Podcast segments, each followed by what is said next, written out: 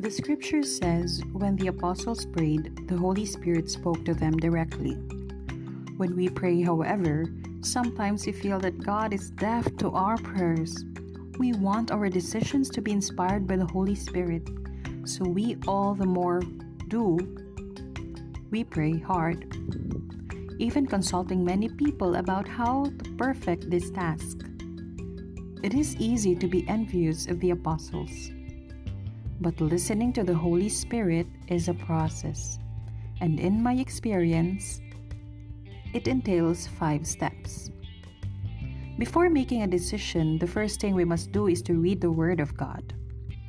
Open the Bible and read it because what was written thousand years ago still applies to us today.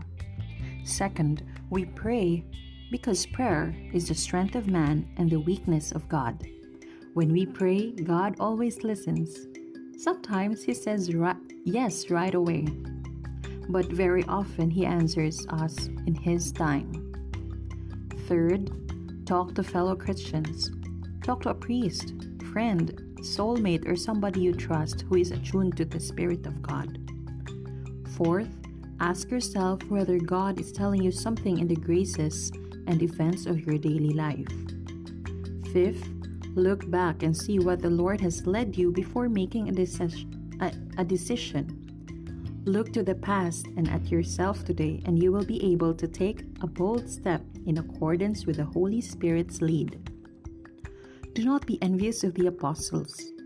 When you pray, the Holy Spirit always answers. Sometimes it is immediate, very often it takes time.